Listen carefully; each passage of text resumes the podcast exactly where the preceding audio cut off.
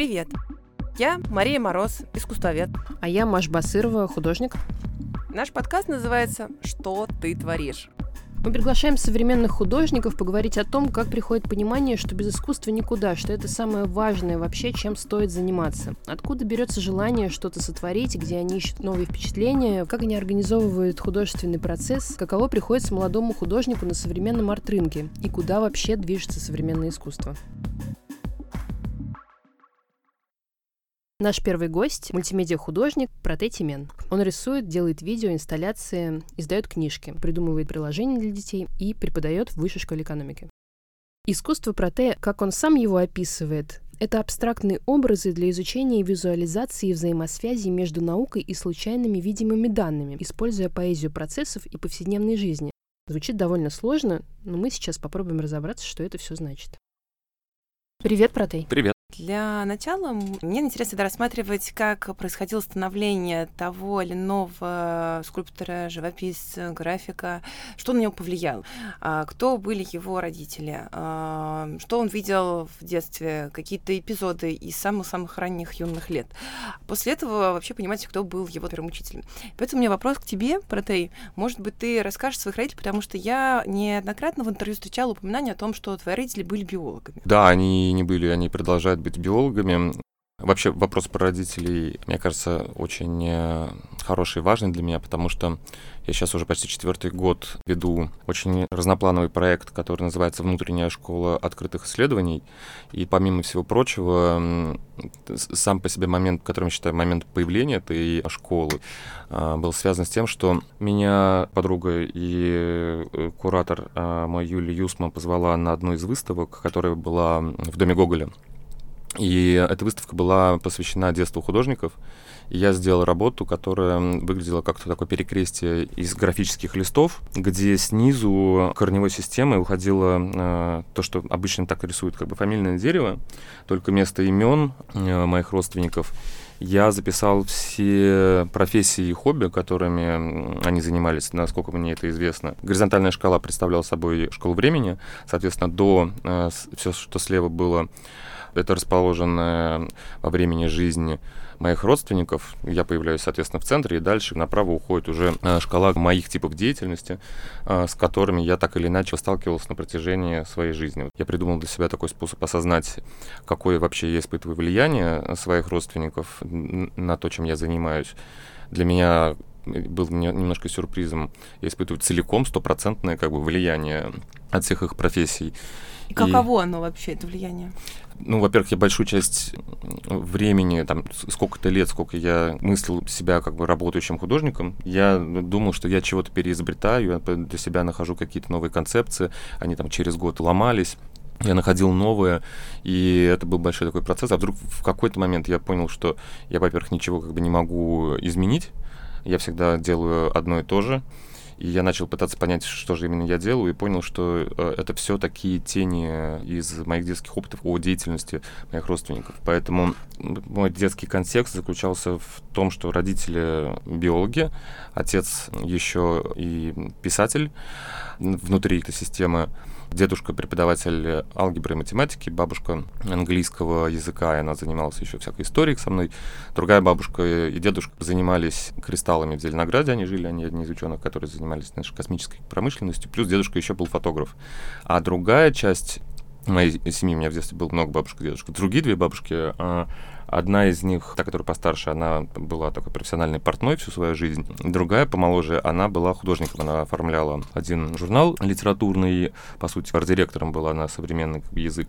Плюс она занималась большим количеством живописи и статуэток, которые скорее к таким народным ремеслам принадлежали. Но она делала в целом все. Она построила себе дачу своими руками. Я представляю себе биологов, это такие люди, которые сидят с микроскопами, вокруг них какие-то пробирчики стеклянные, у них какие-то постоянные опыты.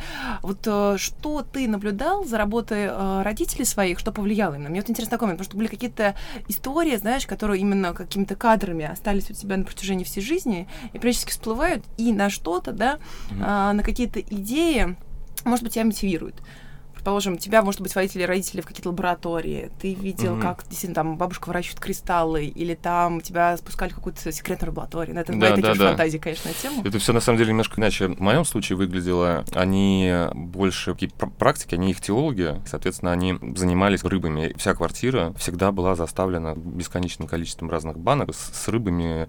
Потом все это развивалось до черепах, лягушек, головастиков, чтобы поддерживать эту, эту экосистему. Они должны были выращивать корм, который потом пускали этим животным на корм, а потом какие-то из этих животных пускались на корм другим.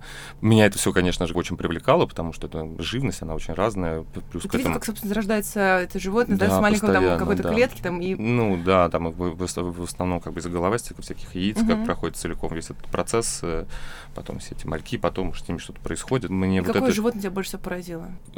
Э, один раз у нас на ночь каким-то образом оказался варан, э, достаточно большой в мешке. Его было категорически нельзя трогать, но мне очень хотелось трогать. Он в мешке там дрыгал хвостом.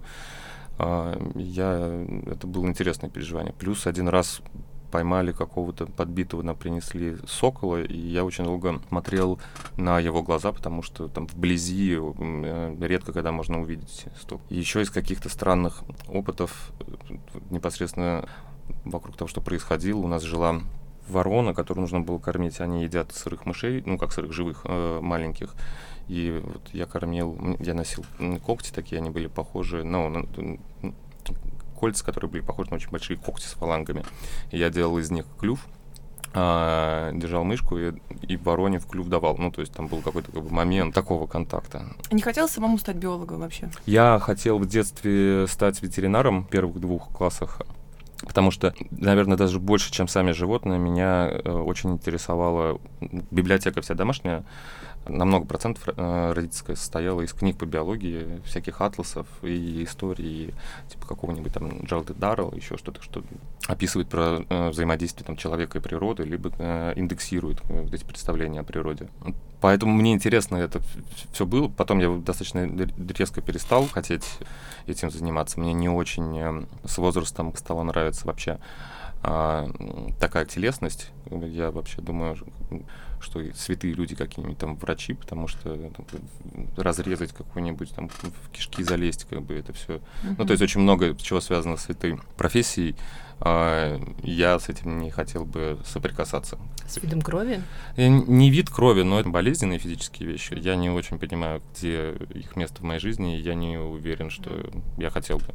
Поэтому для меня осталась более важная история про атлас, бумагу, некоторые эстетика, исследования, исследования природы как таковой. И вот эта формальная часть, она э, сохранилась. У меня много очень работ, которые так называются, там серия Атлас, я ее в том или другом виде перерабатывает этот набор изображений, подход к конструированию вот этого визуального архива с подписью для меня очень важный mm-hmm. этот момент пролистывания, он у меня сохранился. Я думаю, что в том числе от этой библиотечной истории у меня сохранилась и проявилась любовь к бумаге. Ну, у меня есть несколько там, холстов, не так много. Все-таки это не совсем мой по ощущению формат, а вот бумага, она мне э, исторически оказывается очень близким материалом. А вот первый художественный опыт, это, получается, рисунки родителей, правильно я понимаю, да? Они же, наверное, как тоже тебя рисовали? Нет, нет, Вообще нет родители, не, родители не, не занимаются. Эти Папа что-то рисовал для книг, чтобы объяснить, как э, какой-нибудь э, моторчик в аквариум поставить. Как бы это было, да, да, да, да, это был часть. Бабушки, наверное, и дедушки что-то такое делали. Вообще интересно космические, космическая вот эта история лично мне с кристаллами и а, с бабушкой, которая интересовалась НЛО. Вот, про кристаллы, на самом деле, я не так много знаю. У меня скорее все, что касается вопросов производства искусства и такого странноватого взгляда на, окружающую среду. Это вот был сформирован бабушка художника, потому что, помимо всего прочего, она очень любила какие-нибудь книги типа Турхи и Эрдала, соединяла это все с бесконечной любовью к экстрасенсам и магии. Плюс, конечно же, НЛО летающие тарелки и, наверное, первые какие-то опыты а, а, и динозавры. Я был фанат динозавров, очень много знал видов. Кстати, а, тоже, пожалуйста. А, мне очень прям, да. да, я был а, невероятно это все мне нравилось. И, наверное, знаешь, если бы первый художественный опыт, я делал в детстве, там, около пяти, наверное, лет, журнальчики про НЛО, там их типизация тоже, какие-то истории, иллюстрации. Я сканировал все эти газеты или какие-то книжки, к которым у меня был доступ. И это э, все перерабатывалось. У меня была такая творческая резиденция. Я выезжал на три месяца каждый год на лето жить с бабушкой-художником. И, соответственно, у меня переключалось целиком все из биологического вида в, в, в эстетический регистр А каких художников бабушка любила? Она, э, я с ней много говорил а, в ее старости о том, что вот она жила с большим количеством а, того, что как дом стало, там легло в основу э, современного искусства нашего, да, какие-то авангардные вещи. Она терпеть это все не могла. Э, осознанно говорила, что она, она живет в 19 веке, вот, а остальное ее все не очень и интересует. Строгая э, этическая, эстетическая позиция. Но один из важных э, моментов каких-то э, образов, который связан с ее любовью, это картину, которую она сделала. Она делала много копий, в том числе. Это Жан Самари и э, Бабушкин сад. И мне всегда казалось, что Бабушкин сад — это вот там именно мои бабушки. Когда я был маленький, бабушка и прабабушка ходят по дачам. У меня очень... И эта mm-hmm. картина висела на даче, и это все э, создавало образ. И сейчас вот ты об этом спросил, я понял, что если я начинаю рисовать какой-нибудь домик, я его рисую фасадом, вот, например, с этой сейчас картины. Сейчас Бутыльска Поленова, может быть. Да. На вид. На вид, да. Да. А, скажи, а вообще твои первые впечатления художников, э, получается, ведь э, я думаю, что будучи ребенком, будучи подростком, вряд ли что-то, кроме русского искусства, было доступно, да, так? Угу. Что, может быть, тебя впечатлило больше всего? Именно когда ты в первый раз понял, что есть еще и западноевропейское искусство 20 века, и все оно такое необычное. Может быть, есть такие какие-то яркие вспышки? Ну, э, вот прям назвать вспышку какую-то конкретную работу такого нет, но я знаю, как это все начало формироваться, потому что потом, когда я стал чуть постарше, там, в 14 лет я уже очень хорошо технически э, управлялся а, компьютером, средствами как бы, производства а, графического, как бы, и с 14 лет я уже, у меня папа устроил издательство, где он публиковался. Я начал делать там э, обложки для книг. И в связи с этим один из э, наших соседей принес большую подшивку журналов о графическом дизайне, который публиковал э, работы, в том числе очень большое количество международных участников. Очевидно, что там ни в моем школе, ни в моем образовании, во всех там школах, в которых я был, ничего там дальше, у нас так просто система построена, дальше Пикассо как бы никто ничего ребенку не, не расскажет, нет возможности как бы это узнать. Появление там современного искусства как осознанной категории моей жизни, это подготовка к первому э, институту, там было собеседование, и я решил с другом, мы поступали вместе, мы решили подготовиться на собеседование э, таким образом, что купили книжку из разряда «Стань профессионалом, знатоком современного искусства» там за 15 минут, очень маленькую.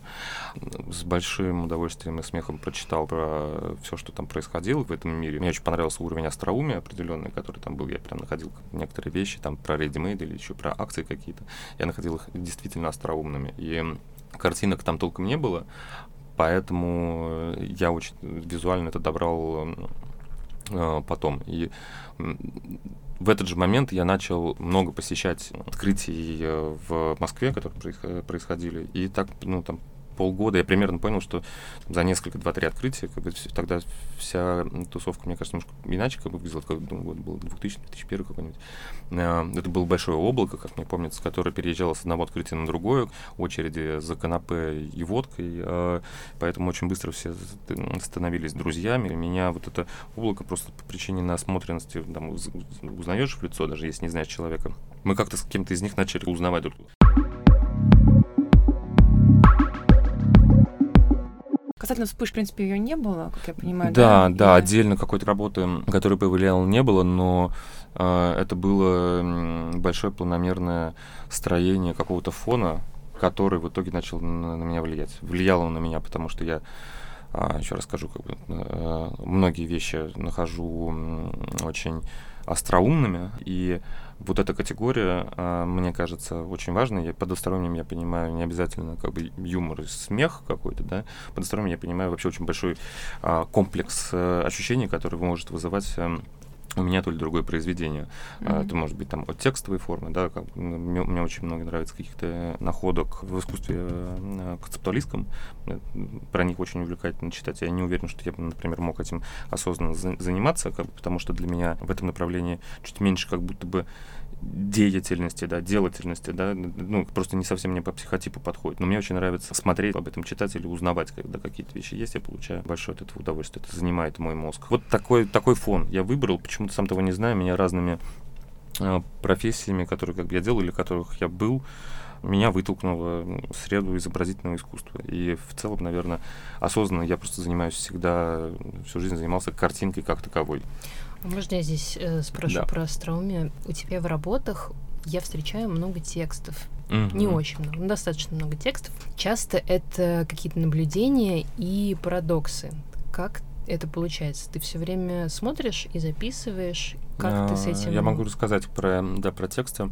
Тоже был для меня очень интересный момент. Я не сразу узнал его, только э, ретроспективно понял, что у каждого какого-то цикла большого, который имел для меня значение, так или иначе появлялся записанная текст-история, такие правила игры. Как бы для меня было это очень важно. Это не описание проекта да, в прямом виде, а это какой-то дополнительный поэтический кусок, который напрямую не иллюстрирует, но, по моим ощущениям, необходим для столкновения с э, визуальной, с графической частью. И, возможно, те вещи о, о парадоксах или вот этих маленьких подписях, которые да. ты говоришь, это все было собрано в книжке или там в, в лекции, то, что в, в основном я стал э, прямо осознанно это делать как раз для появления внутренней школы открытых исследований. Я понятия не имею, как я их записывал, потому что это все автоматическое письмо, а, я делал это сессиями. Я приходил и, например, час просто записывал одновременно вместе с рисунком, просто сидел, не, не, не возвращаясь никогда назад. И у меня получились такие альбомы-артефакты. Потом как бы с какое-то время заняло, чтобы им придать форму книг. Но вообще это такие блокноты, где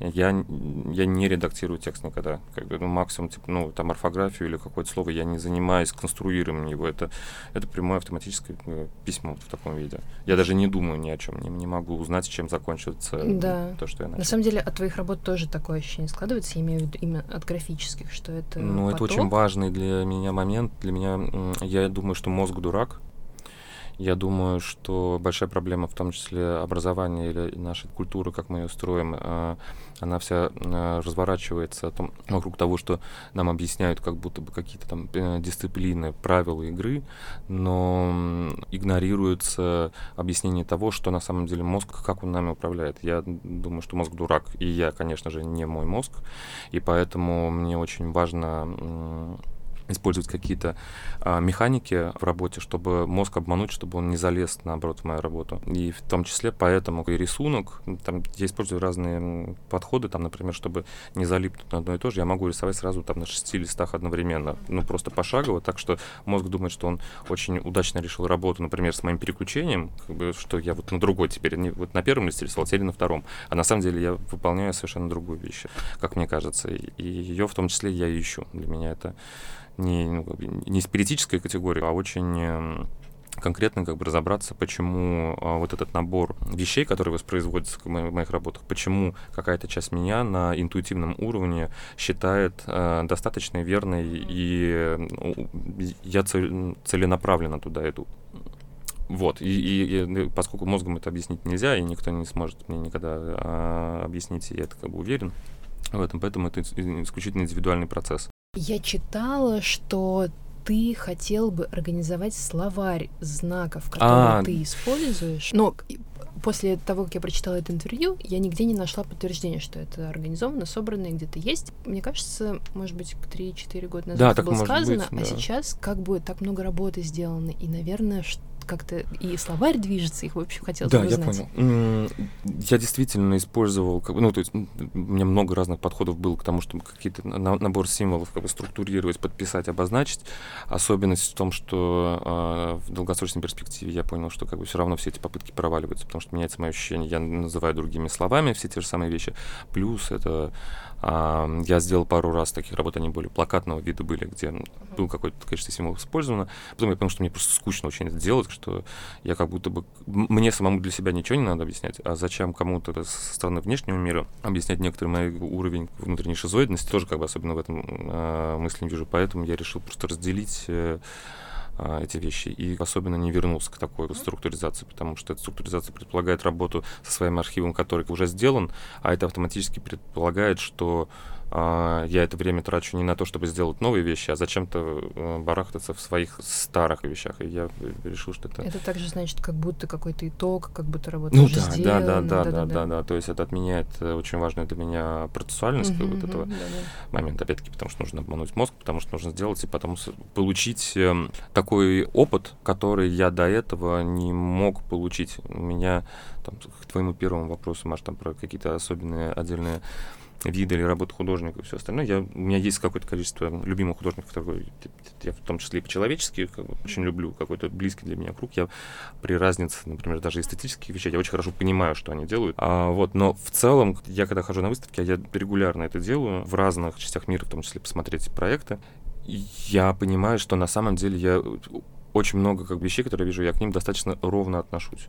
Принято считать, что искусство с тобой резонирует, ты что-то нашел, там, ну, как бы, наверное, коллекционеры так работают. Вот ты идешь, вот одна какая-то картинка нашлась, она бахнула, не знаешь почему, душу рвет, ты ее забираешь, гоняешься mm-hmm. за ней. Вот таких опытов у меня мало, опять-таки это фоновые, но я пытаюсь вот этот запрос, который мы все бы хотели увидеть, что-то, что сделано специально для нас, сам его для себя и и решить. Сразу возник вопрос, а ты что-то покупаешь, да, из работы современных художников? Я несколько раз это делал в жизни. Один раз был в поездке и совершенно случайно проходил с женой своей мимо галереи, знаете, маленькая европейская галерея, там на полтора метра, и там висит несколько маленьких очень картинок на желтеньких э, жухлых листочках.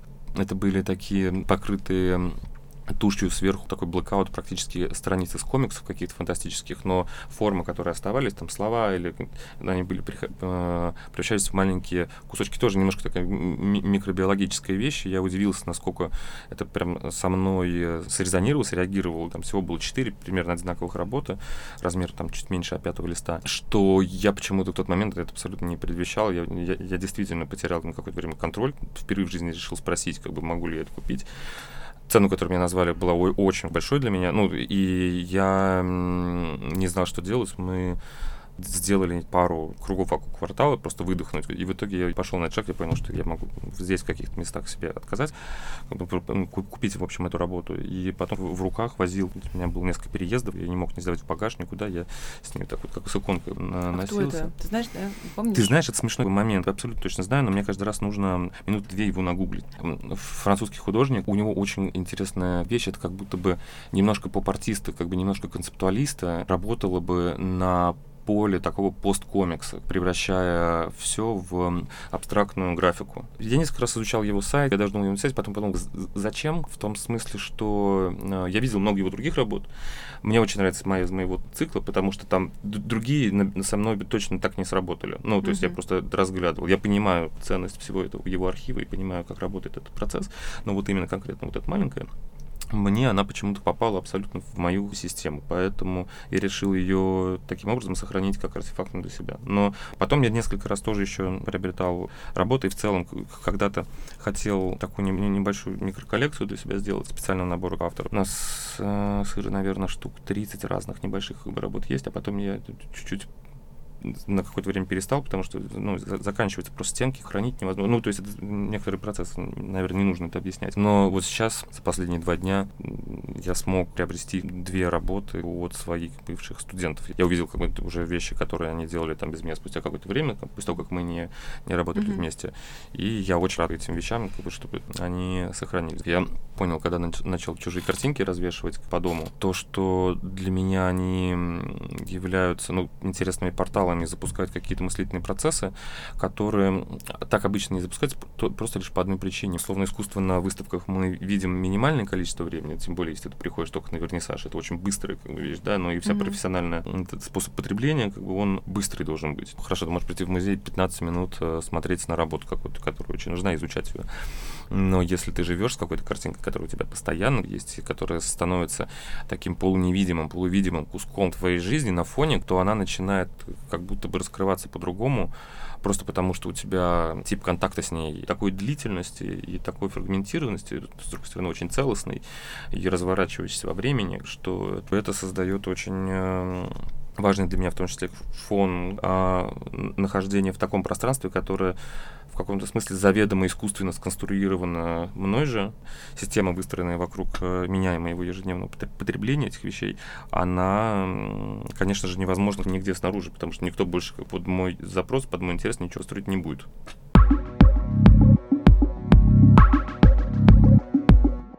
Я вот все с искусствоведческой точки зрения хочу развить историю о художниках. Я долго думала, что мне напоминает работы, может быть, это неправильная, конечно, позиция, но хотя бы выстраивать этот культурный контекст. И я, значит, построила примерно такую схему, что мне близко, кажется.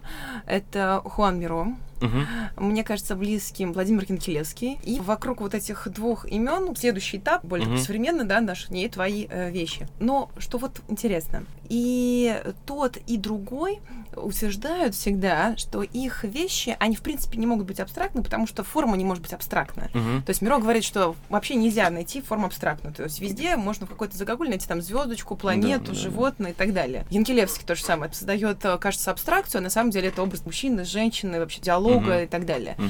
И мне интересно понять, как ты считаешь, вообще, есть ли форма абстрактная, э, и считаешь ли ты вообще мою вот эту логическую какую-то цепочку Вы, верным? Я понял. Я бы ее дополнил. А, я считаю, что очень важный момент — это графика наших московских концептуалистов. Я очень люблю работу Пивоварова. Логика... Ну, серии, которые, да? Из такие... серии просто логика повествования Пивоварова и Кабакова, мне кажется, очень важна. Причем это были те редкие случаи, когда я почитал их биографии и их, у них есть у каждого там по книге, да, mm-hmm. который описывает среду, в которой они жили. Но самое главное, мне было интересно столкнуться с какими-то их размышлениями про то, как они видят, например, условно, как бы свет какой-нибудь исходящий от картинки. Да, у Кабакова, кстати, гениальное описание бумаги. Да, да, да. Бумага для него это свет, и он не хочет поэтому его прикрывать картинкой, он хочет его обрамлять. Там очень много каких-то микро вещей, которые, с одной стороны, мне самому даже кажутся неочевидными, а с другой стороны, я их очень хорошо понимаю. Еще есть интересный момент, что э, про Миро, когда ты говоришь, это некоторая часть какого-то, цикла, который все больше сходит на нет. Там несколько лет, несколько лет назад он начался, и сейчас я его немножко вычищаю по одной причине, что иногда есть какое-то качество в том, что я делаю, которое еще добавляет, мне, ну, мне как добавляет, мне просто об этом там говорили, что там, а, ничего себе, ты говоришь Мирок, кто-то говорит, там еще кусок Кандинского, еще что-то. Интересно, что по факту это не самые мои любимые вообще художники, мне не очень это все нравится. Это такая грань, где это становится оно какое-то избыточно вычурное, нежное может оказаться. Меня прям бесит. Мне кажется, я большую часть вот этой вещи за несколько лет, я смог ее чуть-чуть хотя бы вытравить. Сейчас цикл, с которым я работаю, где я уже не рисую руками, это все чертежный практически рисунок, который за меня рисует моей же ручкой машина. Мне кажется, очень важная вещь, что там две грани. Какое-нибудь суперчеловечное искусство, ну я не знаю, как бы возьмем какой-нибудь из моих любимых, я очень люблю Баскию, я был на его очень большой выставке с огромными холстами, невероятно меня трогает, но я никогда в жизни не начну так делать. Я э, считаю себя а, на инженерной части спектра. Для меня важная очень как-то минималистская, концептуалистская, там, европейская графика, где там человек вырисовывает там 40 э, полосочек одинаковых, где не, я даже не хочу на самом деле знать, что это все значит. Как бы, ну, ну, то есть я про какие-то вещи знаю, но mm-hmm. это не интересно для меня. Для меня интересно, что он знать, что, ну, окей, вот он как бы делает серию исследований положений того-то, того-то, достаточное знание для меня, но результат, к которому приходит мне и без объяснения, очень понятен. Знаешь, для меня это примерно работает как два человека могут либо договориться мгновенно по глазу, либо не договориться. Мне нравится разговаривать с людьми, а, и у меня широкий круг общения, и это тоже особ- осознанный выбор какой-то был всю жизнь. Я получаю от этого много интереса и поддержки, и я знаю очень точно, что если вы не были там условно по каким-то тегам похожи, если вы по глазам не смогли, а это очень быстро, это доля секунды, при первой встрече, вы знаете, что это не произойдет, можно сколько угодно быть вежливым или как-то поддерживать общение, это просто не произойдет, контакта нет. То же самое... Почему с этими художниками тоже контакта нет? Я был у Миро... В фонде, может быть? Э, да, да, да. И в целом там мне много очень нравится, но после этого мы спустились вниз, и я оказался в э, фонде Таписа, угу. Который по факту злой Миро. И вот Тапис мне нравится намного больше. Он просто невероятной мощности. Он, с одной стороны, очень популярен, там у него вот это четырехэтажное здание огромное, все, все работает. Я очень удивлен, что я про него до этого, это уже достаточно большой возраст у меня был, ничего не слышал, мне никто о нем ничего не показывал. Он каким-то образом немножко как будто бы выпадает из общей системы рассказа о истории искусства, хотя масштаб фигуры невероятно. И э, там через Таписа, например, мне стал в какой-то момент очень понятен Бойс, хотя сначала я увидел Бойса, какой-то из проектов, который он делал со студентами, там тоже все было в черных э, таких досках с закорючками, и мне не понравилось. Потом прошло какое-то время, и у меня Бойс плюс еще вся какая-то инженерная, квадратная графика, какие-нибудь художники, которые выходят в архитектуру. Я, я могу любить экспрессивное искусство, но mm-hmm. мне лично хочется видеть чуть больше строгости в том, что я делаю. Как а... тебе пространство фонда? Я его не, не очень помнишь? хорошо помню. Да, я э, у меня вызвал вопрос, там висит в один большой ковер, который я вот не, не, не до Мгм. конца понимаю, нравится мне эта вещь или нет. Это буквально тот случай, когда ковер задает тон всей комнате по размеру и по пространству, да. А замечаешь ли ты вообще, кстати, пространство музейное? Влияет ли... Очень сильно, да. Я знаю из своей практики. Иногда бывают э, очень сложные пространства, которые невозможно победить. У меня были такие опыты в жизни, где я брался делать проект в таком месте, в котором я не был до конца уверен. И потом мне все это очень сильно не нравилось, то, что я делал. Я понимал, что это вследствие пространства. У меня не было ресурса победить пространство. Я не знал до конца, как делать вообще экспозицию.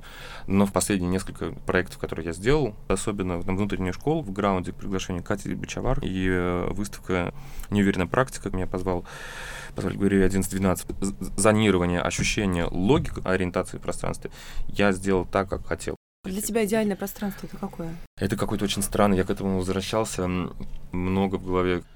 Это может быть белая музейная коробка вот такой, которую сейчас... Да, да, легко, легко, легко. Но я бы какие-то вещи, наверное, сейчас делал в виде суперграфики, да, для того, чтобы менять. Но мне нравится чистота Cube, мне нравится э, стерильность. Одна из тех вещей, которые в том числе мне важны, с которыми я работаю. Поэтому чем оно было бы идеальнее и максимально неприродно и в каком-то смысле даже бесчеловечно, чем более оно было бы искусственно, тем больше я был бы восторжен.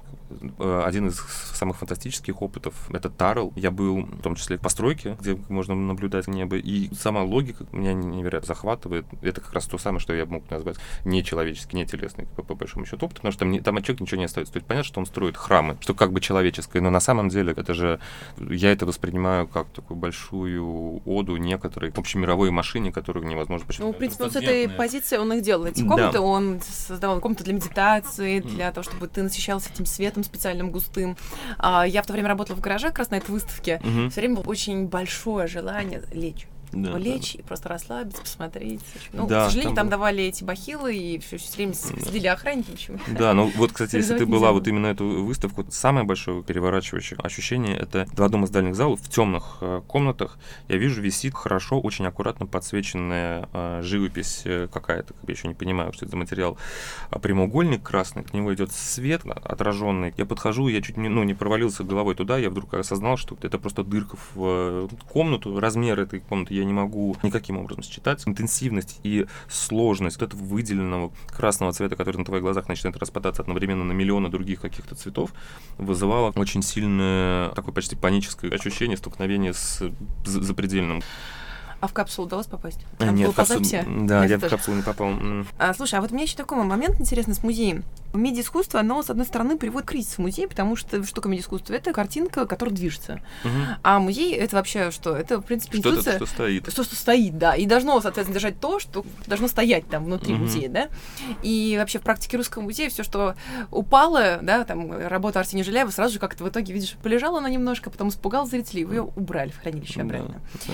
И, в принципе, как вообще медиаискусство может располагаться в музее? Считаешь ли ты, что, может быть, для этого должны быть отдельные пространства, не связанные с искусством 20 века или вообще современным? Мгм.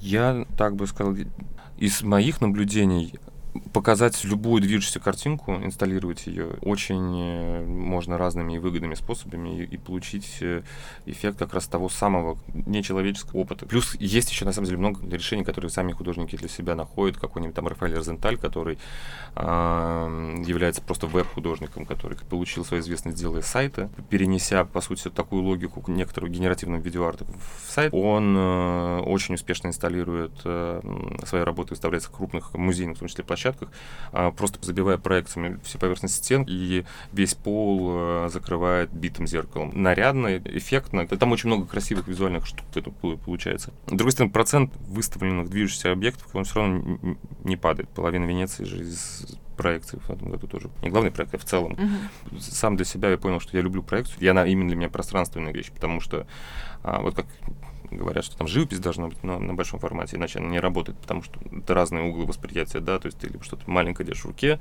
либо ты должен подойти так к какой-то вещи, чтобы произошла иллюзия подмены того, где ты находишься, то проекция позволяет сделать этот эффект. А вот э, я где-то читала в интервью, что твои работы есть в Ленинке. Правда ли это? Это и можно ли правда. просто читательский билет заполнить, да, получить эту карточку и буквально что-то поддержать? Как Я никогда сам так не делал, как бы, э, делали кто-то еще, как бы я не знаю. Я нашел это случайно, выяснил. А я был по каким-то делам, вбил свое имя в компьютер по базе. Я увидел имя и подумал, интересно, что же это такое. А это один из э, листов, который остался для... Я делал когда-то в моей жизни был кусок, когда э, я занимался оформительской графикой и делал для одной из какой-то коллективных акций плакат про Рочинг. И, э, в общем, каким-то образом этот лист оказался в Ленинке. А вообще mm-hmm. есть э, работы, которые ты не знаешь, где находятся твои какие после выставки оставшиеся. И... Так было несколько как раз. То есть у тебя нет стремления сохранить все? Я очень хочу все сохранить, у меня mm-hmm. на все не всегда есть место, но у меня есть близкие люди, которые занимаются архивацией некоторых моих вещей. Есть достаточно большие архивы в разных частях Москвы, но в целом, на самом деле, я, я неплохо ориентируюсь вот в этих капсулах, которые находятся в городе, что из какого времени я с удовольствием сделал резоне, но, как я себе представляю, ну, объем этой работы, я просто не, не, не делаю этого. Ну, вообще художники редко делают резоне, это такая задача искусствоведов, да, там, кураторов. Да, но мы же начали начали с того, что мне интересно делать все атласы и все остальное. Я, я из этого сделал себе сайт-портфолио несколько лет назад для того, чтобы просто разобраться, как я наследил где-то там, что у тебя есть, и пока ты не выложишь вместе, не, не поставишь, невозможно на самом деле узнать, чего ты вообще делал.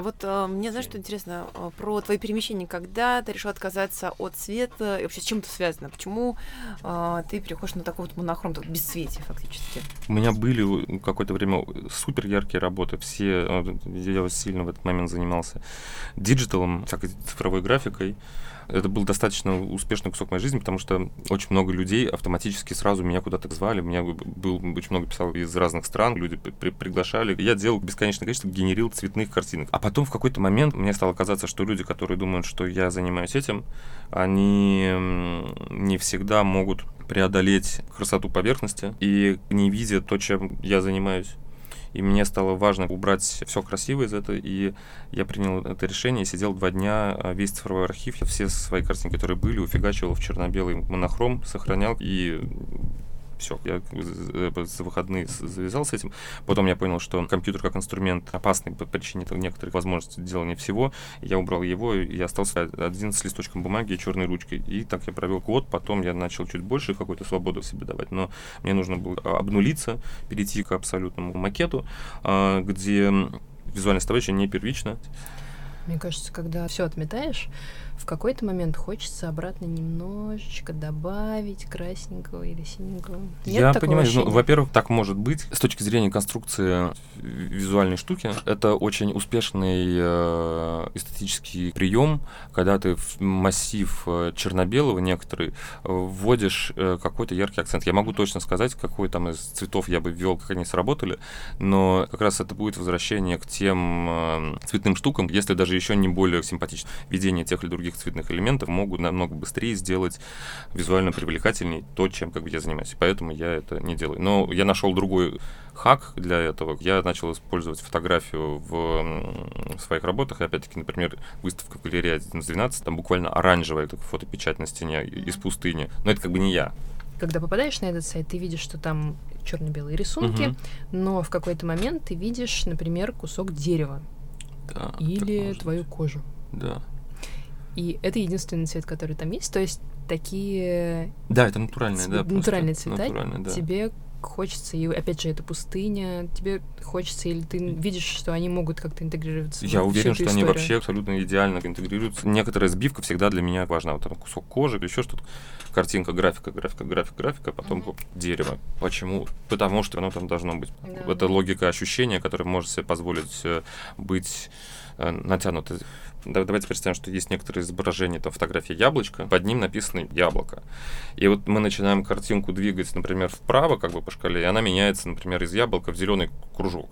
А слово яблок снизу двигаем налево, и оно из яблока, например, превращается в слово фрукт. Дальше мы двигаем этот кружок, а он из зеленого становится каким-то там еще. Ну, то есть, а какое-то свойство остается у картинки, какое-то свойство меняется у слова, и когда ты практически уже не можешь соединить их осмысленно. Вот это, наверное, самый важный элемент для меня. Вот это натяжение, которое может лопнуть прямо сейчас. Оно хрупкое, звенящее, поэтому есть все эти сбивки, поэтому есть тексты. Вот эти все приемы, они осознанно А вот твое определение звенящее, то есть ты хочешь дополнить иногда картинку, получается, еще звуками, рассматривая mm. какие-то видеосюжеты. У тебя очень приятные звуки, столкновение шариков, или что там какое-то шуршание. Неуверенная такое. практика, нарезка, видео, которое ты делал какие-то выставки. Да, там звук тоже оставлен осознанно. Когда я начал работать с движущимся изображением, а, я сразу же понял, что для меня к картинке необходим звук. Я не понимал, как я могу его получить, поэтому я начал сам записывать звук на каких-то там синтезатор угу. или что-то еще. Для меня очень... То есть звук он отдельно всегда у тебя идет, да? Сначала ну, идет он, он важен. Запись... Да, может быть ага. так. А иногда может быть как бы, что сейчас бы, если я записывал документацию, я бы такой звук там и оставил, какой, угу. какой он был. Либо сделал другой. Но звук для меня в целом очень важен. Это э, то, на что обращаешь внимание.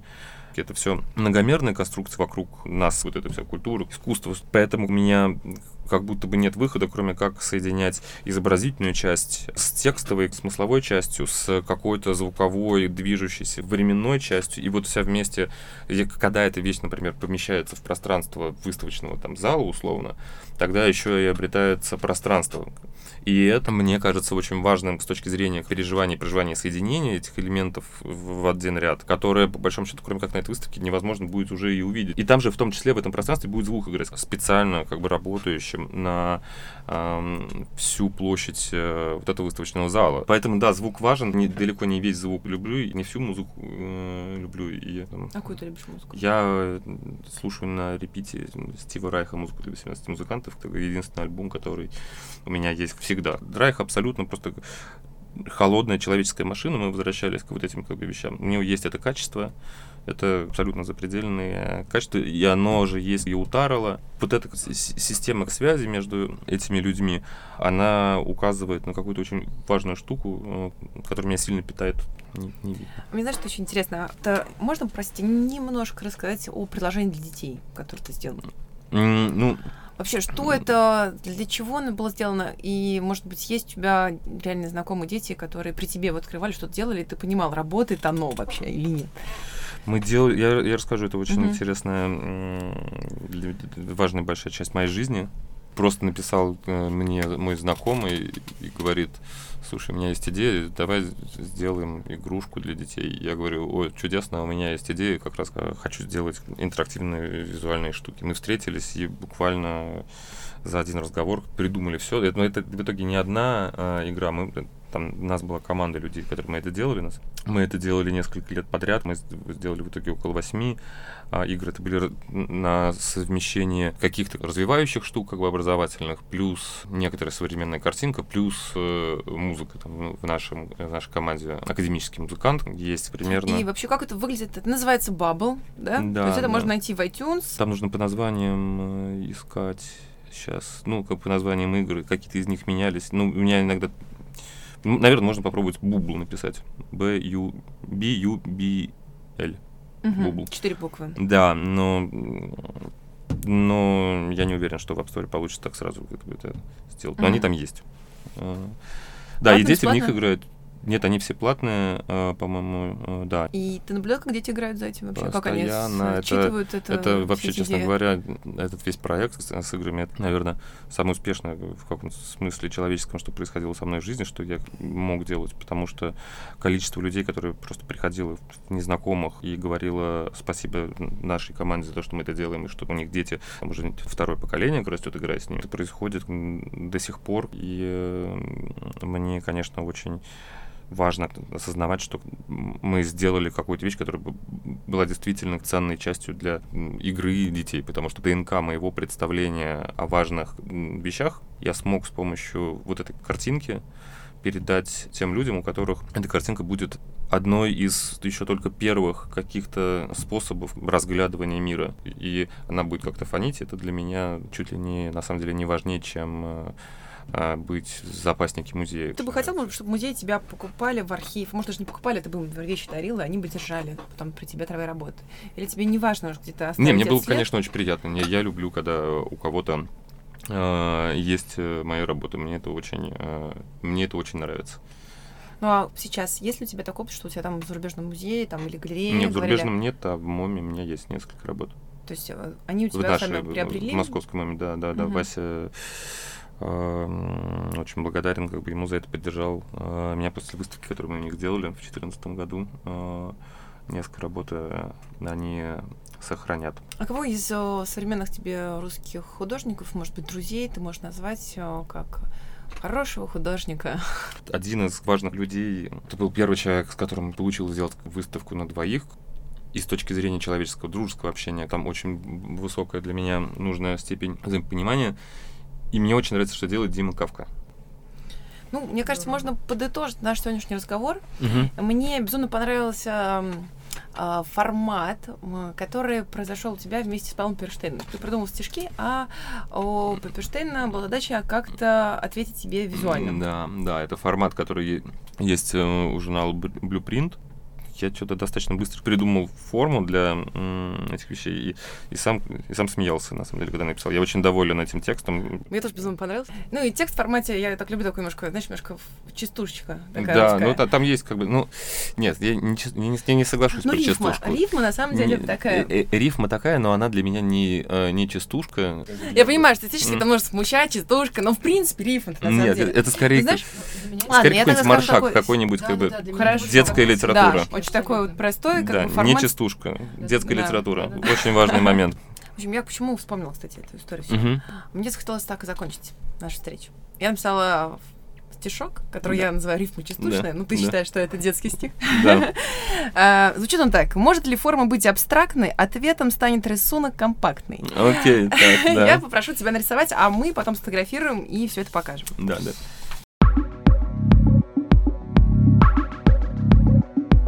Это был подкаст «Что ты творишь?». Меня зовут Мария Мороз. Меня Маша Басырова. Если вам понравился выпуск, пожалуйста, поставьте нам лайк. Ну а еще лучше, напишите комментарий. thank you